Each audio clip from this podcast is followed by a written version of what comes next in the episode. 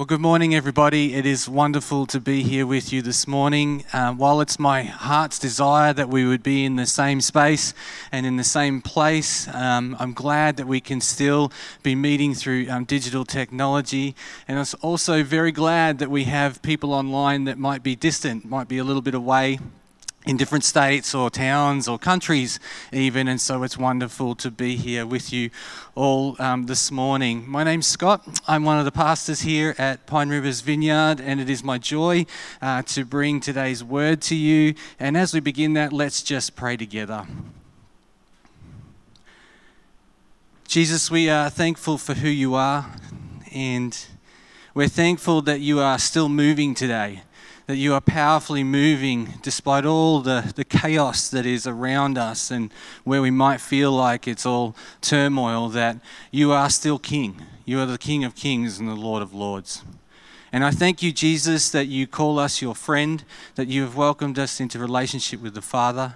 And I thank you, Holy Spirit, that you are with us even now, even as we're meeting right now in all our different homes and places and countries and states you are with us and you're moving on us, showing us God's love. So we welcome you now to, um, as we bring the word and as we look to the, to the Bible for what you want to teach us today, we welcome you to do all you want to do in our lives in your mighty name. Amen. Well, last week we uh, spent some time. The Christian calendar is the celebration of Pentecost last week. For those who may not know what Pentecost is, it's a celebration, a Jewish feast actually, that happens 50 days after the Passover. For Christians, Jesus was crucified around the time of Passover, and Pentecost is the time when the Holy Spirit was poured out on a group of disciples, roughly that 50 days after the Passover feast. And last week, Kirk did a great job. I encourage you to jump online. If you haven't looked at that message, he did a fantastic job of talking through Pentecost. But this morning, we're going to spend a little bit of time just going through a little bit deeper into that time period in Acts 1 and 2 where the disciples have um, been meeting with Jesus and he hasn't risen yet, through to when they, he had risen and the Holy Spirit was poured out. And what does that mean to have a spirit filled life um, after that happened for the disciples? So we find ourselves in Acts chapter 1 and 2 with a, a lot of people, a lot of, in Jerusalem because of the Pente- Pentecost, because of the celebration. It is a celebration where the first fruits of people's labor was brought to Jerusalem, to the temple. So there's people coming from all different nations, all different areas. And whilst they have a Jewish culture, they also speak very different languages because they're living in different communities. And so they've gathered in Jerusalem together to celebrate um, Pentecost together for the disciples, this was a time of massive transition for them.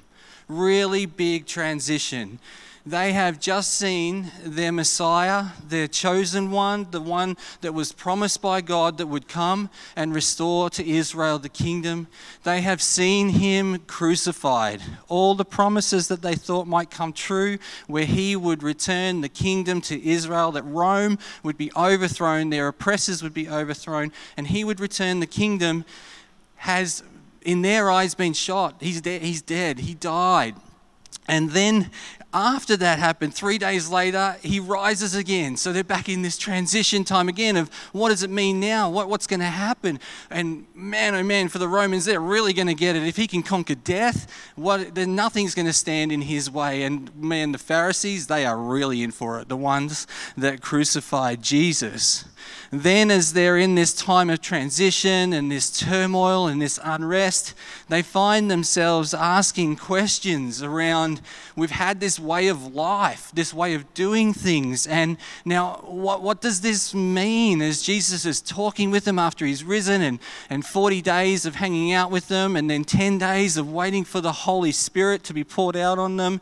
They find themselves, you know, lots of questions. What's going to happen now? Um, what stays? What in this way of living that we've had for so long? What stays? What goes? What should go? What what shouldn't we do anymore as a result of this new life, this new way of living? Do we live the same? Can we live the same? Do we go back to our old ways of living? Some of the disciples even tried that. They went back to their old ways, went fishing and things like that, things they used to do in their life before this massive upheaval happened. And what does this all of us mean now that Jesus has gone and we're waiting for the Holy Spirit? their lives were in like complete reboot. You know, when your computer gets to that stage where everything. It's just got so much loaded on it, so much is open. You've opened so many programs. The computer just says no, no, I'm not, I'm done. it just crashes. And you have to hit and hold down ICT Help Desk 101, hold down and restart your computer, reboot. And that's what's going on for the disciples. They're in a period of reboot in this time of great um, transition and turmoil. We know that feeling ourselves, I think. We know through this time that we've been living through the COVID season where it has been, it feels like we're in now a time of complete reboot. What was may not be, what is may not be eh, going forward. We're asking similar questions that the disciples would have been asking. Now, their situation, I, I don't want, you know, King of Kings, Jesus Christ, changes history, all of human history forever. I don't want to minimize that, but there's still things that we can learn from the disciples as they navigated this, this new way of living that we also also can learn ourselves as we um, look at what it means to live a spirit filled life. We have been like the disciples. We've been forced into long periods of isolation. They hid. They were really scared for their lives after Jesus died. They weren't sure if they were next because often in what was seen as rebellions happened, the followers were also next to be crucified. So they were in period, long periods of isolation themselves, wondering what was going to happen for them. We've been in that place too. We've had a lot more time to think about life, to think about what really really matters. And whether maybe that's not always we've had more time, but we've definitely had more mental capacity or sometimes emotional capacity to reflect on life. We haven't had those normal things like kids' sports or activities to go to on a regular basis. We haven't had our social groups that we can attend anymore. We haven't been able to meet together here in this church for a long period of time. Many of you are working from home now. You have to, you, your situation has meant that you're in high risk categories and you've needed to stay home to look after your health. Massive transition. We've had no movies, no more movie cinemas. We've had no more shopping, no more instant gratification through shopping. And we've had I'm really, really looking forward to Thursday as we begin the AFL season again. But for a long period of time, we've had no sports to watch either. They've been in complete shutdown. Life has been completely stripped back for all of us. But for those young adults out there, you've still had your Netflix, you've still had your Stan, your Disney, and the like. So I guess you're probably thankful for a lot of those. But now we find ourselves moving into new territory again. We've gone through a lot of the turmoil, but now the government is beginning to announce that we can actually go back into and begin to restart, to kickstart, or to reboot our life again. Now we are about to enter into a, well, a new society. It's a complete societal change worldwide on the basis of what COVID has done. What will our new rhythms of life be? Will life be the same for us? what does work look like? And how do we treat those poor people? I feel for you who have allergies like they're not COVID plagued. That's something we're going to have to navigate as we go forward. I feel for you, those of you who have allergies and are watching today. But in all seriousness, what do we hold on to moving forward? What do we let go of? And what do we allow God to instigate in our lives that will be things that we may not have considered before or done before because of how life operated, that are now opportunities and new ways that we can, can live and operate and work alongside Him in? We could allow life just to go slowly back into a rhythm, just to go with the flow as such, wait for announcements to happen, and then once they do happen, we could just wait for COVID measures to apply and go back into our daily routine. We could look at this time as just a glitch in the human timeline, ignore it as much as possible, maybe even deny that some of it happened, and quickly move back into the patterns of filling our lives with what we did before. Well, that would be the path of least resistance if we wanted to do that. Or we could look at the book of Acts and specifically Acts chapter 1 and 2, I want to encourage you to go away and reflect on today. I'm not going to put up one passage. I want to look at it kind of in the, the story that's going on, in the backstory, and encourage you to go away and read chapters 1 and 2 and, and, and look at your own life and allow God to really talk to you about what is happening in your life as we begin to reboot, to kickstart um, our lives again, and what He wants us to be doing as we move forward. As we look at, to begin transitioning, let's look at what happened to the disciples through Acts chapter 1 and 2 and how we might learn in how they engaged with God and engaged with Jesus, engaged with the Holy Spirit in a spirit filled life, how they did that and how we can learn what we could also do as well and allow the Bible to lead and guide us quickly, I want to give you two areas to focus on. I believe that the Holy Spirit is inviting us into today as we walk out this transition back to a diff- very different society. And the first one is that we would seek God. That we would seek God. Acts chapter 1, verse 14 says, They all joined together constantly in prayer, along with the women and Mary, the mother of Jesus, and with his brothers despite all the disciples were going through, this weird, uneasy, disruptive event, it tells us that the disciples prayed. They communicated with God. Their lives had been so impacted by God and by Jesus, they could never ever be the same again. And so they, they engaged with God and not knowing what to do. They did what they could do and what they knew to do, and that was to seek Him, to try and find Him we can relate to, can't we? Things are not filling our life at the moment. And, um, and we have now an opportunity where we can really seek God for what He wants to have happen in our lives. And prayer is one of those key areas that allows us to talk to God and allows Him to talk back to us because we position ourselves where we can hear from Him. Now, some of you may be saying, But I'm not a prayer. I don't know how to pray. I've never done it before. I'm barely even thinking about God a lot of the time. And I want to say to you today that's okay because Jesus is seeking you. He's chasing after you. His death and his resurrection on the cross was so that you might have a fullness of life.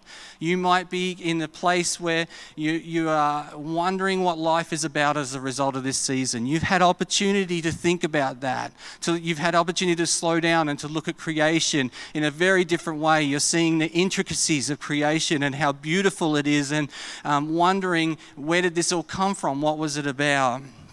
Well, I'm telling you, God, that's a gift from God to you. That was a gift from God.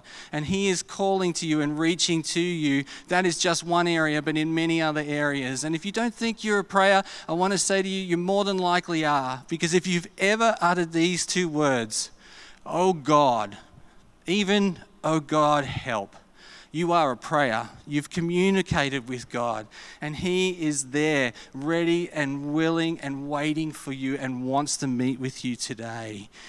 This is not about a set of rules he wants you to follow. It is about a life filled with wonder, joy, peace, patience, hope, faith, everything it was meant to be at the beginning. Jesus reset it all and said, It's possible. Follow me, and I'll show you how to do it. So seek God. God is still on the move, and He is inviting us to meet with Him.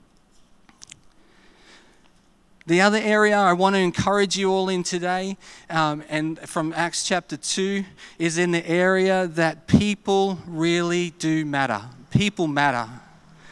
A colleague of mine on Monday was asked, How was your weekend? And they replied, Well, I was human again. I went and met with people for the first time in a long time. It was good to be human. And it made me think and it made me reflect. It really caught my attention this is this reboot, this reset, this new transition is giving us opportunity. And what is happening is many of the core parts of who we were created to be are getting an opportunity to come to the surface where we might normally, normally scratch the surface, particularly if we think about human relationships where we kind of talk, how are you going? Yeah, I'm good. Um, we, we've gone into this period where we haven't been able to connect with people, and there's this deep longing that starts to rise in each in one of us. Not always sure what it is. We we get on Zoom meetings and things, and we we we see each other through digital channels, but it just doesn't feel right. It's great, and it and it and it, and it feels good to see people, but we come away from it going man, I, am missing something here. There's, there's something more about this. And what is happening is who we were created to be is rising to the surface. It's about relationship and connection. God created each and every one of us to be in relationship with Him, firstly, but also with each other on the horizontal. We were made for each other as well as for Him and to be in relationship with each other. One of the greatest mysteries I have around this is that as we seek God and He pours His love into us, what we find and what we see in, in Acts chapter 2 is that, that, that this overflow of, of love for other people without even meaning it to happen sometimes it comes out of us. We, uh, we, we get to um, love each other and to, to express God's love in ways that we never thought possible. For the disciples, as the Holy Spirit's being poured out and they're into this new way of living, this new life, and they're seeking God for how to live, we find that you would, you would almost think that they would go into their shell, begin to plan, begin to buy buildings, cast vision, all of those kind of things might happen for the disciples. And yet, what we see happen is as the Holy Spirit is poured out and they're trying to figure this new way of living out, what ends up happening is the overflow of God in their life causes them to speak in languages that are not their own. And remember, we talked about Pentecost and everybody gathering there together. And what ends up happening in Pentecost is, uh, at Pentecost, with all these nations, is all these, the glories and wonders of God get spoken by the disciples as God pours himself into them. They then pour their, him out onto other people and they speak the wonders of God to these people in languages that they would understand. And many had come to know God and know God's love for them on that day.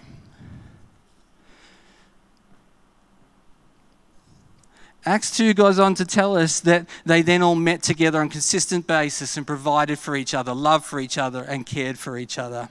I wish we had more time to explore this area of human relationship, but we don't today. We just don't. It's a big topic. But I want to encourage you to seek God today and also to think about as you look at resetting and rebooting your life, look at your relationships with other people. God is on the move. He wants to know you to know Him deeply, personally, intimately. And as He does that, you're going to find that your love for other people is going to grow and expand.